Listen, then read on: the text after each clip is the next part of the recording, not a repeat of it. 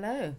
Hello again. Hello again. This is Leo Anna Thomas from hashtag mental health in film. And I'm Matt Longley, and I'm this week I'm the MD of Oh, Six yeah. Feet from the Spotlight. Oh yeah, I should play I should yeah, okay. So I'm I'm the VP uh CEO of mental health in film. We've been playing around with our titles because what Yeah. do they mean? Uh, I'm Lord Leo Thomas actually. Lord, Yeah. when did you? Uh, I've not. I've not changed that yet. you can buy them though, can't you? You can buy lordships. Can you? Yeah. Hmm. I've not legally changed my name to Leo yet, but booking hotels and stuff and they give you an option if it says Lord, I do it. Well, usually gets you a bit way, wasn't there? Uh, there's a Fawlty Towers sketch about that, wasn't there? I don't know. there? is. Yeah, there's Is it? about a lord turns up and he's just, he's actually a um, con artist. Okay. So uh, I'm not a con artist though, he- just to He robs um, he robs uh, good old Basil. Anyway, we can Listeners, go listeners, that's the whole we've been going about Fawlty That- Towers for ages. Yeah, we'll do a Fawlty Towers podcast another time. yeah, Yeah, why not? why not? But this one, this time around, thank you for listening again, guys. Thank you very much for coming back. Um, so our last podcast was stress and stress management. What's the problem? Why is there a problem, and what's the solution? We mentioned that we're going to cross those three questions as best as we can, covering all these episodes. Uh, and this episode is stress on set, managing better. So we kind of spoke a little bit about this in the last one. Um, Yeah, we touched on it a little bit, didn't we? we touched on it a little bit. Um, I'm going to start by quoting something to begin with. This is a book I've been reading called You Are the Placebo Making Your Mind Matter by Dr. Joe Dispenza, if that's how you pronounce his name. This book is incredible. There's actually um, there's actually a t- uh, a Netflix film called Heal um, that I absolutely recommend everyone watching which touches on this guy's work. But this book's incredible and um, inspiring. And there's some things about stress that I've been reading recently, and about what stress uh, does, and in our fight and flight survival mode. And I just want to read a little bit out now before we start. Um, if any of you have this book, then it's page 102. Um, and this kind of correlates with the film and TV industry and everything we've been talking about uh, when stuck in a spiraling crisis or stressful times where you can't reach out to anyone or regulate your own emotions. Um, yeah.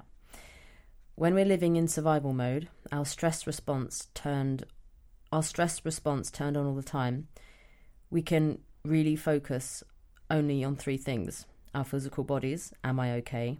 The environment, where is it safe? And time, how long will this threat be hanging over me? Constantly focusing on these three things makes us less spiritual, less aware, and less mindful because it trains us to become more self absorbed and more focused on our bodies, as well as on other material things such as what we own, where we live, how much money we have, and so on in addition to all the problems we experience in our external world. This focus also trains us to obsess about time, to constantly brace ourselves for the worst case future scenarios based on our traumatic past experiences, because there's never enough time and everything's always taking too much time. Living by the cocktail of stress hormones for extended periods of time will cause you, as well as everyone in your life, to desperately try to control situations, force outcomes, perceive problems, the stressors, as getting worse, overanalyze, and predict familiar outcomes. In fact, stress makes us obsessive, compulsive, and somewhat neurotic.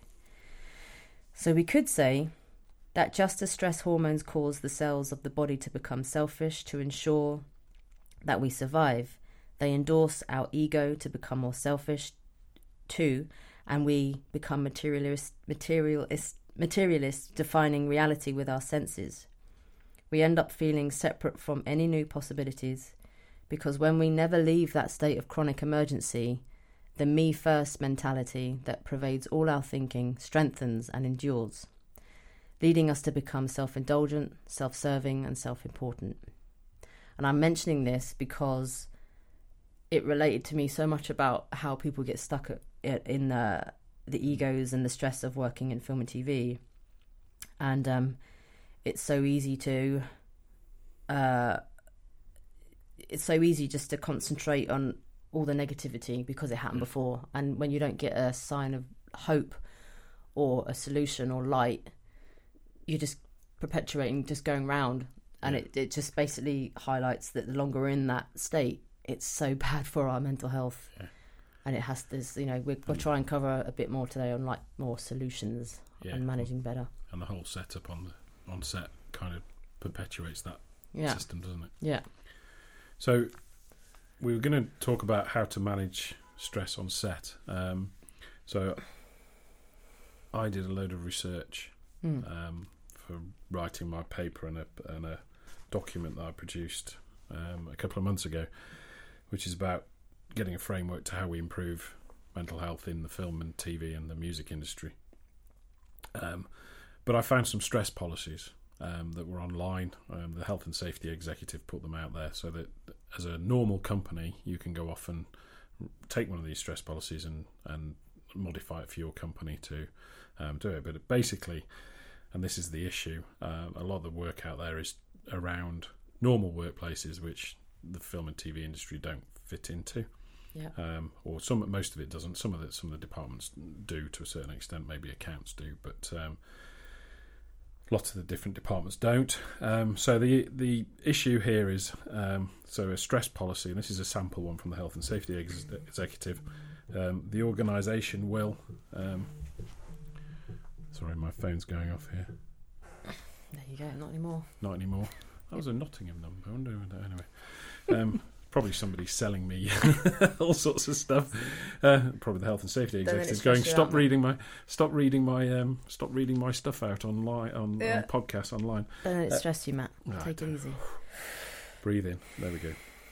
So it goes through. Uh, a de- there's a definition of stress. So the health and safety executive defines stress as the adverse reaction people have to excessive pressures or other types of demand placed on them.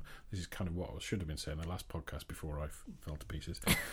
This makes an important distinction between pressure, which can be positive if managed correctly, and stress, which is likely to be detrimental to physical or mental health if it is prolonged. So then there's a policy, um, and the organi- that it sets out the organisation will conduct risk assessments, which we can go into at a later point.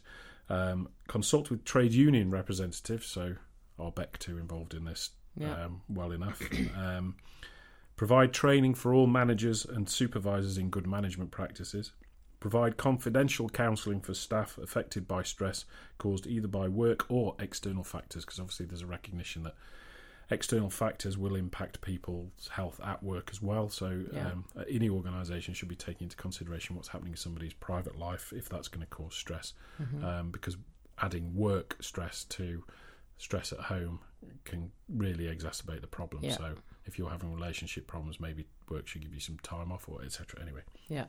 Um, provide adequate resources to enable managers to implement the company's agreed stress management strategy. So in the film and TV industry, I don't think we do have There, there isn't a one. stress management strategy. No. So there's there's there's Excuse me. action number one. Yeah.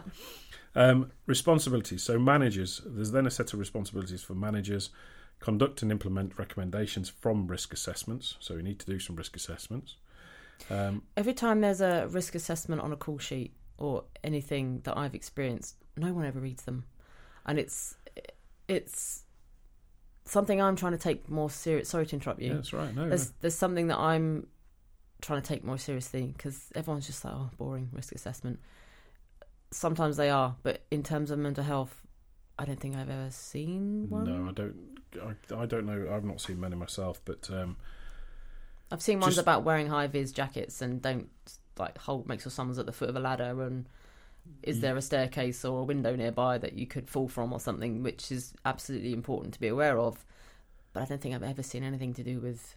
Is that what you're? Is that what you're referring yeah, to? yeah, yeah, that's That- what I'm referring yeah, to. I don't so, think I've ever seen yeah, that. So, so stress risk assessment um, goes through what demands are you putting on people, what control do they have over people, Right. uh, do they have over the work they're doing? Sorry, what support have they got? Um, what relationships are what what issues are around rela- relationships on on set or on uh, the workplace? Yeah. Um, then there's two more, which I, I can't remember now. I'm going to have to go back to them because it's sick. So these are these are things that are applied in sectors in other sectors. Yeah. quite a number, but the film industry Film industry doesn't doesn't have anything like doesn't this. have anything, and a lot of other places don't. Yeah, So don't don't get me wrong here. This is not this is not something that everybody else does. Um, that But these are but these are legal kind of rules that so that are applied in other industries yeah. So if we go back proven to work. Yeah, if you go back to what the law says, the Health and Safety at Work Act and the Managing Health and Safety um, Regulations of 1999, that's really sad that I know that. It's not sad at all. A little bit, but no. any any organisation that has more than five employees, and that includes freelancers. So even if you have more than five, so five people working for you in any capacity, and it includes voluntary organisations as well. So if right, Six Feet from the Spotlight has more than five people who work for it, and we do, then I have to do a written risk assessment for safety, health and safety. So it's the key words are health and safety, not just safety. yeah, So mental health is included in that. Okay. Um, so you actually have to do them. So yes, the, the health and safety executive came up with six hazards that they see. So if you if you think a hazard is fall from height or um, yeah fall from height, then you would have to try and prevent somebody falling from height by eliminating the need for them to go up a ladder. So you see now your window cleaner comes in Mm. and he doesn't have a ladder anymore. He has a long or she, or she sorry yeah, they Yeah. uh, they, yeah, they have yeah, they have yeah, a long brush on a stick yeah. that they then move up and down, so they don't have to go at height. Okay, If you can't do that, you can reduce the height. So um, you bring the windows down to them, or Yeah. and then they go up a ladder for the last little bit, or whatever it is. So if or you put um, if you see on set, one of the ones on set is. Um, if people are working on a set that's raised, you then put airbags around this, that set in case they fall off. So you've reduced the, the fall, and Yeah. also you've put some protection there. I just want to quickly say, in case anyone is listening out there that has come across a risk assessment in the film industry that um, does cover mental health, and I or anything along these lines, can they contact us? Yeah, Because I actually, I mean, I have honestly not really. When I see them, I'm like boring. But maybe I'm maybe I'm wrong. Maybe they maybe they are included, and I don't know about that. So if anyone's listening and they know, um, I'm on Instagram as Leo underscore Thomas eight one. Please let us know. or you can get us at, at six feet from six ft from on Instagram as well if you can't find Leo. Thank you. Um, so the other two that are there are role. Um, so do people understand what role they have uh, in the organisation and what change? So how do you manage change? Because change is one of the big ones. Um, I think the main one that causes most stress is demands. Um, I'm putting too much, too many demands on people. Yeah. So there's risk assessment. There's ensuring staff are fully trained. So we've talked about this in the previous one. Is Yeah. that do we does anybody in the uh, in the freelance world you have freelance people managing freelance people? Um, do they have any supervision training? Yeah. Um, or management training? And the answer is not many. No. Um, and whether people, I don't know if that's like this is kind of an idea for a solution. Some like costume designers or production designers, sound, um, sound designers? No, Yeah. sound engineers. yeah, sound design, sound engineers. Um, I wonder if if management like training was offered, whether they'd even want to. That's the thing as well. Does it need to be like a whole different department? Because some people might not want to, but it comes hand in hand. If you're going to run, again, I'll relate to art department because that's my background. If you're going to run an art department, um, you might not want to have manage train manage like training into how to effectively manage your team but it's kind of hand in hand does that make sense i'm Yeah. wondering if they need because i know some people who have had offers of training from various production companies and they've said it's been a waste of time and they've said it's like i don't want to do it i don't want to have to deal with that so Yeah. some people actually have been offered and, and, and shun it so this i don't know if there's like another solution of should there be a whole other department in i don't know it's uh, you can't. In the, well, can you make it mandatory i don't know No, I don't think you can. But you've um, to cause less problems if you take take it just to mental health and understanding and how you manage for mental health, you need to be people need awareness of what mental health is um, and how you can manage it, how you can manage mental health in the workplace, and what what you how you what you do impacts other people, and how you can manage people who have mental health issues. So a lot of that is common sense, being Which a human being, right? Which quite a lot is co- common sense, but when you get put under pressure to do things that are serving to getting that film produced, yeah, which we all want to do. We all want brilliant films and we all want that done. You still need to have the people who can manage the people who are doing it. And I think if you find that, I think what there was a I can't remember the name of the director, but there was a director who said that um, their sort of lighting moment was when they realised that they were the leader of the whole effort to get this film done, not Yeah. just the creative driving force behind it yeah, they were actually leading the whole team to actually get this this film yeah, produced.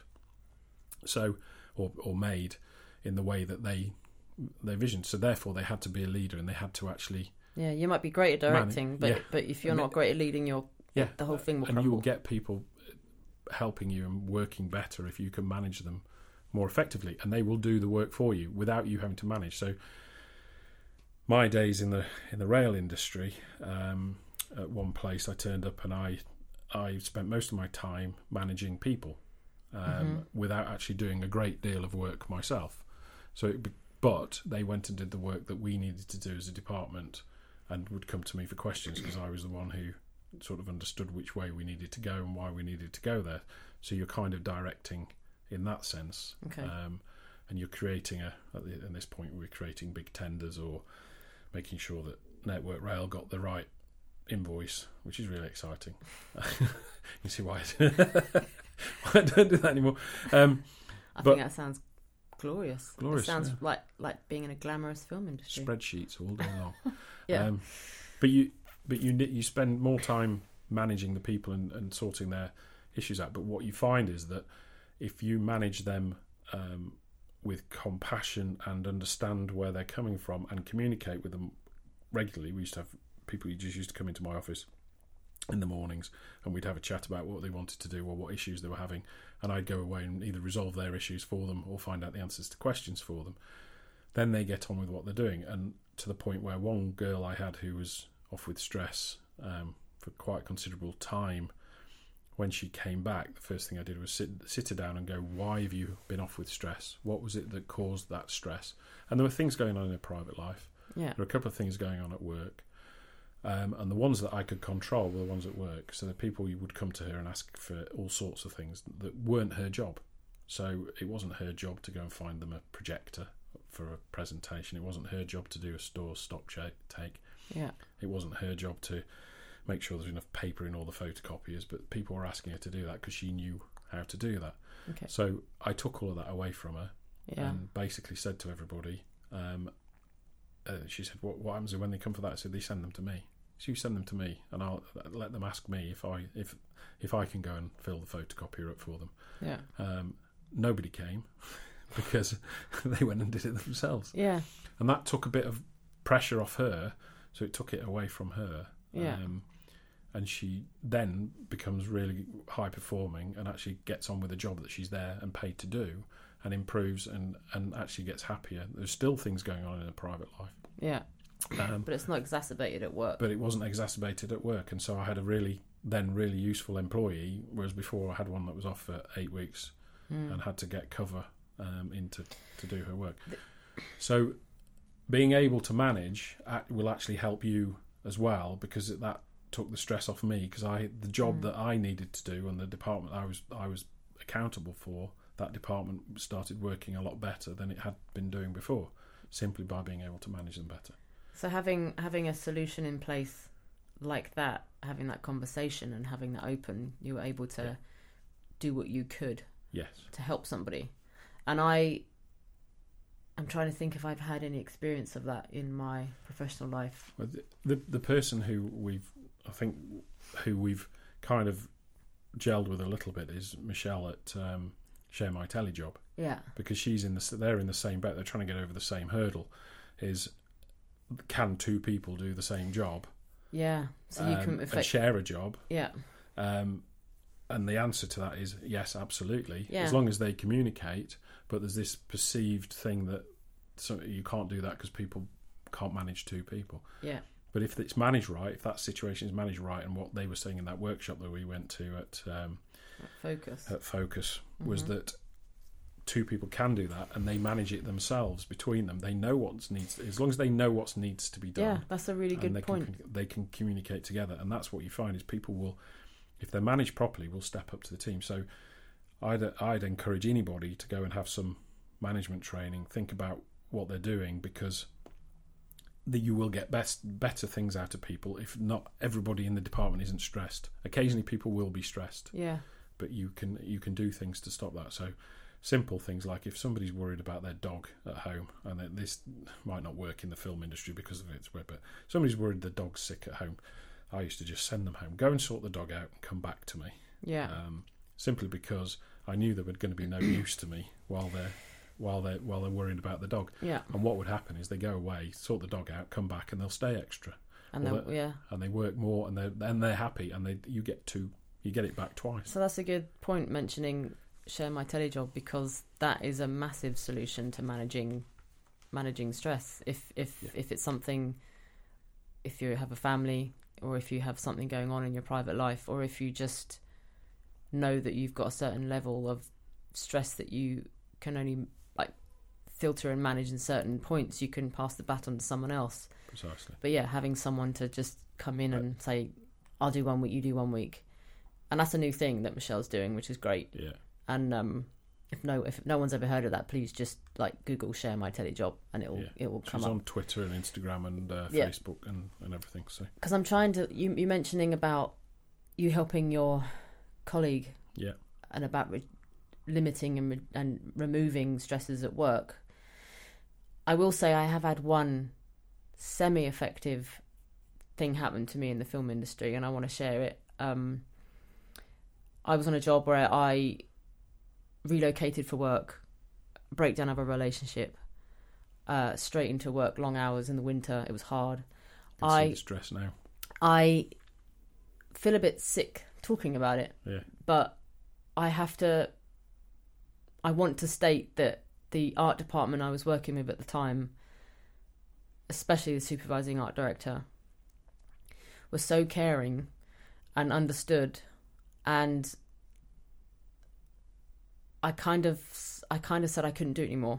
I just I reached a point where I was, and, oh, and this was the time that Morag Webster took her own life. yeah, Um, she was a unit nurse in the industry. So all of this happened in like the same two months. I remember talking to you on the phone. Yeah, breakdown of a relationship, straight into like being relocated, no friends and family nearby, working the hours, horrendous hours, winter time in the middle of Wales. Middle of Wales. Wales is lovely. Yeah. And um Just to point that out. Yeah, having, no, Wales- lived there for 13 years, Wales and I know lovely. people from Wales are going to listen to this. Wales is lovely. Um, but yeah, I just just just in terms of a back to work successful situation, this art department they tried, they really tried, and allowed me to just stay on and try and help and pick up some second unit, and it was effective. But there were moments during that time where this would be good to have in place an actual effective way of bringing someone back because there were moments where I felt really insecure because I didn't know my place. I no one really spoke to me about what was happening. Oh, I didn't really know what I needed either. Yeah, I was just terrified I was going to be told to leave and therefore can't pay the rent that I relocated to, and then it was just like everything. horrendous. Yeah, and they were really supportive and amazing and, and kept me on for the rest of the contract. But there there could have been something there, like a well-being facilitator or a HR department, to just go Yeah, ahead. That's that's the that's the point, That's- isn't it? That's because the point. There's because like, here we go. Managers will do all these things in this this policy, yeah.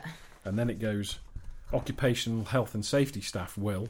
hmm Well, the only ones we know of are unit nurses hmm on a film set or a, or a TV, or, and some some won't even have it. And they're not even a legal requirement. I only No. found out on the last production that I thought it was a legal requirement that you had to have an on-set medic, yeah, and it's not. it's not. Apparently, it, they don't have to be there Well, you do a risk assessment and say that it's not basically. only if they're stunts or something. Yeah. But they should be there every day because the amount of times I've been on set where someone's like cut their finger or like not like a little nip, like properly cut their finger, and there's no medic. Yeah, So I really didn't know. Well, I thought, A&E and you could be miles from uh, A&E. yeah, yeah. Uh, human resources, well, Who, who, who are they? who are the- well, What is that? fortunately they now have somebody at Leavesden who looks after production. Hello, Nicola, if you're listening. Um, Yeah, but they they have all sorts of things there. Um, employees will, safety representatives will. Now I know we there are quite a few times when you have safety, but some of the small productions there won't be safety representatives there, no. and then a safety committee will do something. So there isn't a safety No. committee, um, perhaps. Anyway, so what we can see is that these policies that are set out don't necessarily fit No. for film and TV. So we need to do something. Well, that's our solution. That's what we're trying to come up with. And when, when we went to the This Can Happen, this was all stated. And it was amazing that these companies had these procedures in place and it was just nothing there for freelancers. But that's the problem, what we're talking about. Yeah. Excuse me. sorry, I just took some lemon and ginger tea. Um, oh, excuse me. So sorry. Um, so that's those are problems that they're not there, and I guess why they're not there is just because they never have been. Yes, so and- they and- never. There's a diluted there's a diluted accountability, isn't there? Because quite often these are either production service companies Mm. that are being created to produce a film, Oh, they pop up these limited and companies and, pop then they up, disappear. and they yeah. disappear. So there isn't that structure there. They're all run by freelance people who, and the, the idea is get the job done, and then leave, and which that's it. which is which is great from a dynamic point of view, but it doesn't necessarily help with people's. There's no duty of care there. Yeah, the duty of care is missing, and that's the right term, and Yeah. it, it is a legal responsibility. learning. You have a duty of care Yeah. to your freelance employees and your full time employees. But also, there are smaller companies who set up and will expand with freelance people just to produce certain things. So there's there's kind of things missing. We need to try and change the the story around so that some of these things are in place beforehand. Some of that can be done um, by some of the major production houses changing perhaps how they think about production service companies and what they offer to production service companies um, and what they put into the budgets because obviously the, this is all about supposedly about money so that you, you can Yeah, it comes down to cost yeah, and also using companies that have um, put things in place to protect their men- the mental health of their employees. That's another that's another thing that we can we can get them we can start to think about. So um, some of the big production companies, e.g. Disney or Warner Brothers or mm. Universal, NBC Universal, actually specifying what they want from the people that produce their content for them right. and that's a possibility. That's what that's another idea that we can have.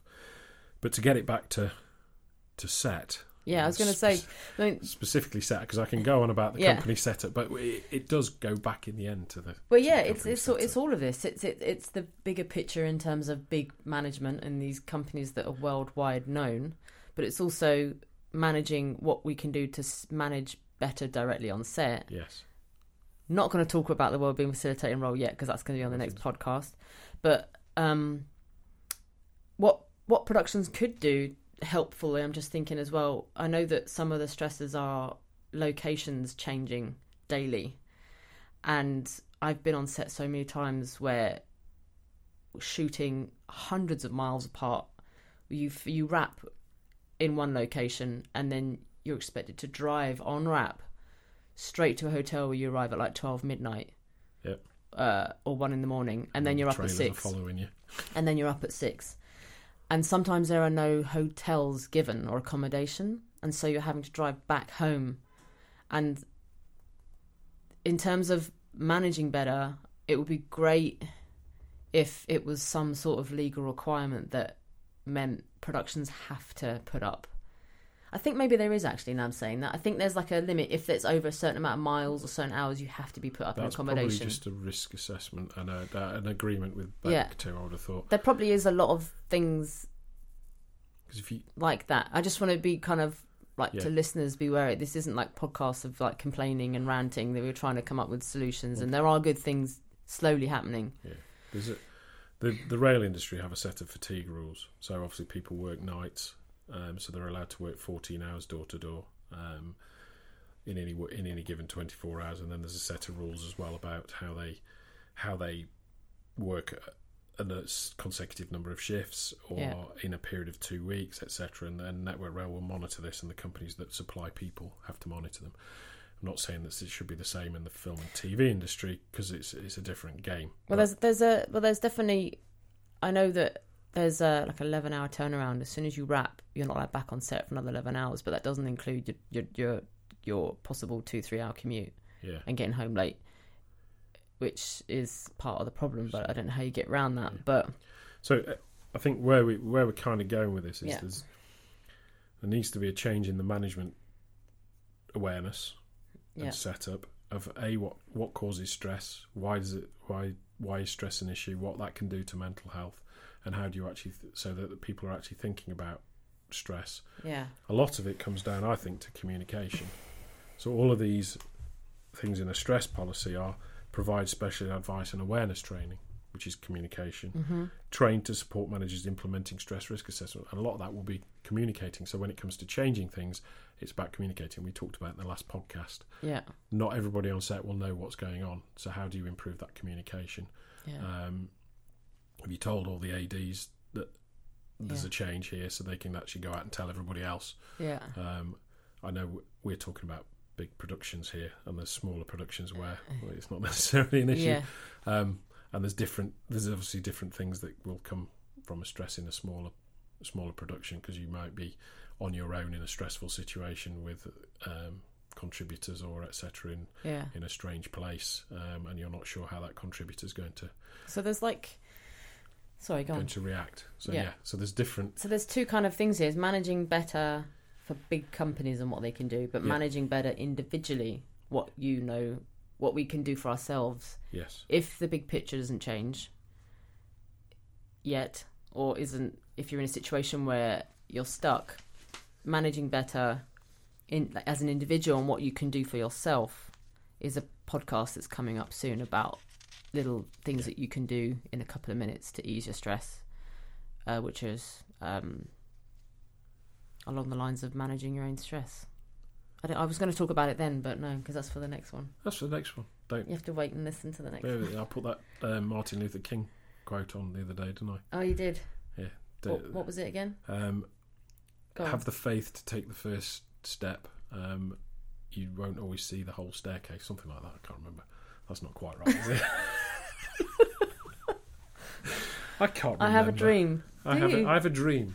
that we will develop this this business six foot from the spotlight mental health and film, where we are going to train mental health first aiders and tweak it And to fit the film industry and train managers as well. Because and train managers in the IACT. That's what you do, Matt. yeah, and we're going to get them out there on all the film sets. Yeah, I There think, you go. I think there's a there's a further thing to have, isn't there? Which is training people to manage people better, communicate better. Yeah. um, because that will reduce the stress. If you if you know how to manage people and you can understand what stresses people out and why, then Mm, you can then move forward with a, a change in in the culture, absolutely. which we will get to. Absolutely.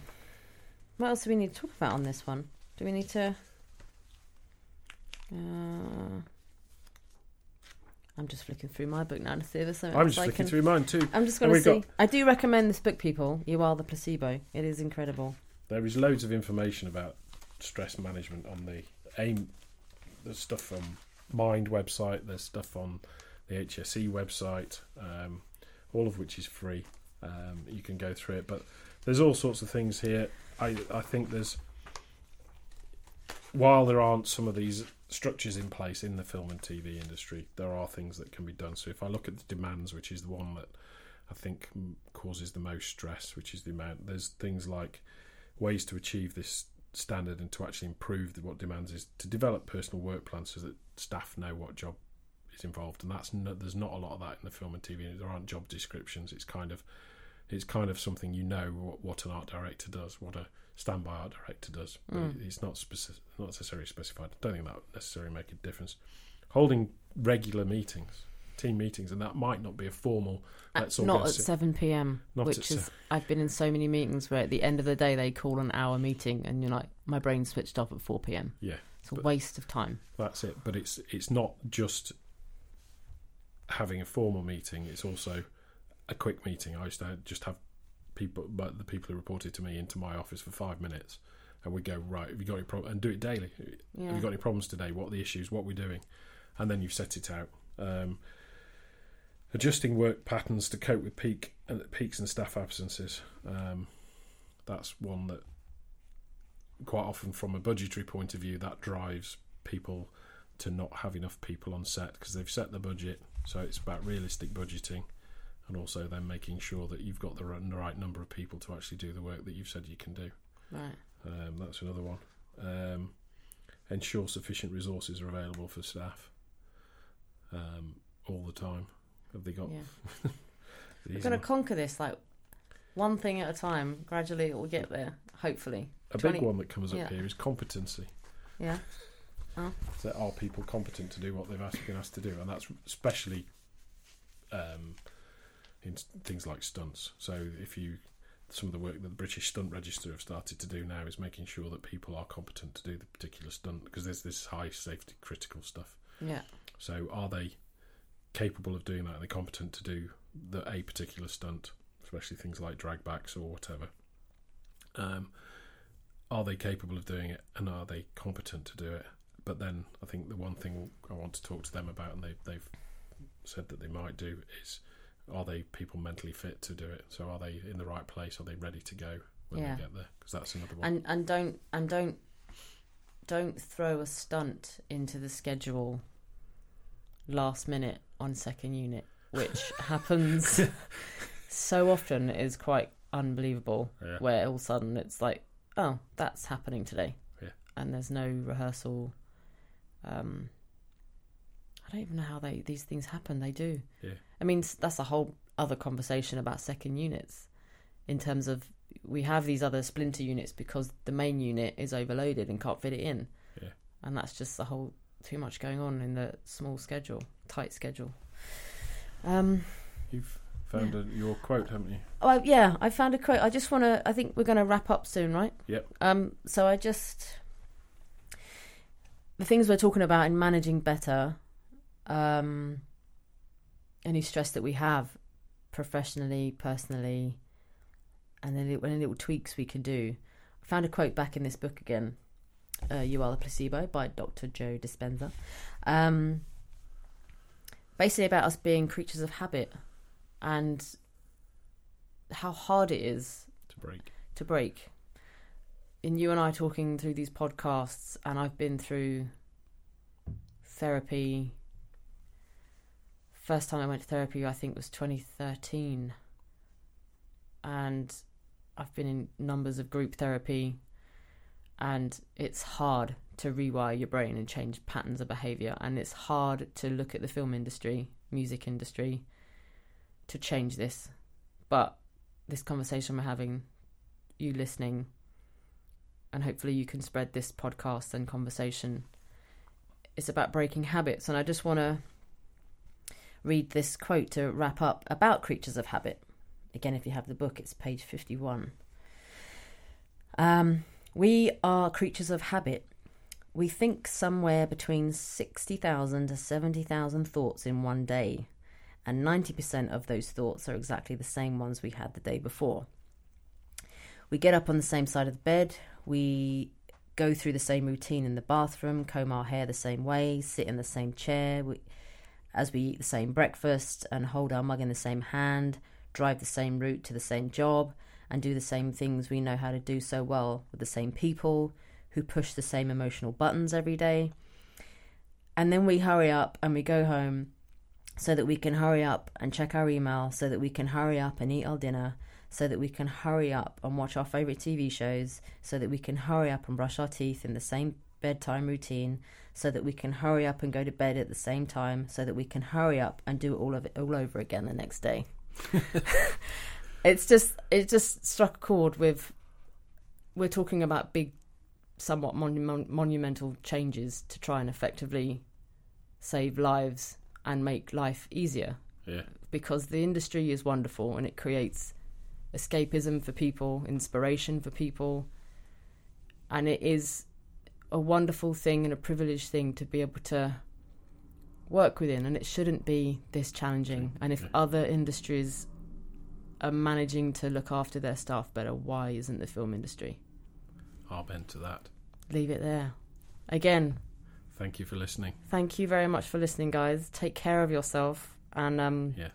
Try and Be- slow down. be kind to yourself. Be kind to yourself, and um, see you on the next one. I'll see you on the next one. Thanks. Bye bye. Bye bye. Thank you to my cousin, my amazingly talented cousin, uh, Robert Thomas, for providing us with a little jingle that he has created for us. And his company is beatshotters.com. Thank you. And we must say thank you to Finch Consulting up here in Ashby, who have let us use their podcast room and all their equipment. Um, so thank you to Dom and guys at Finch Consulting. See you soon.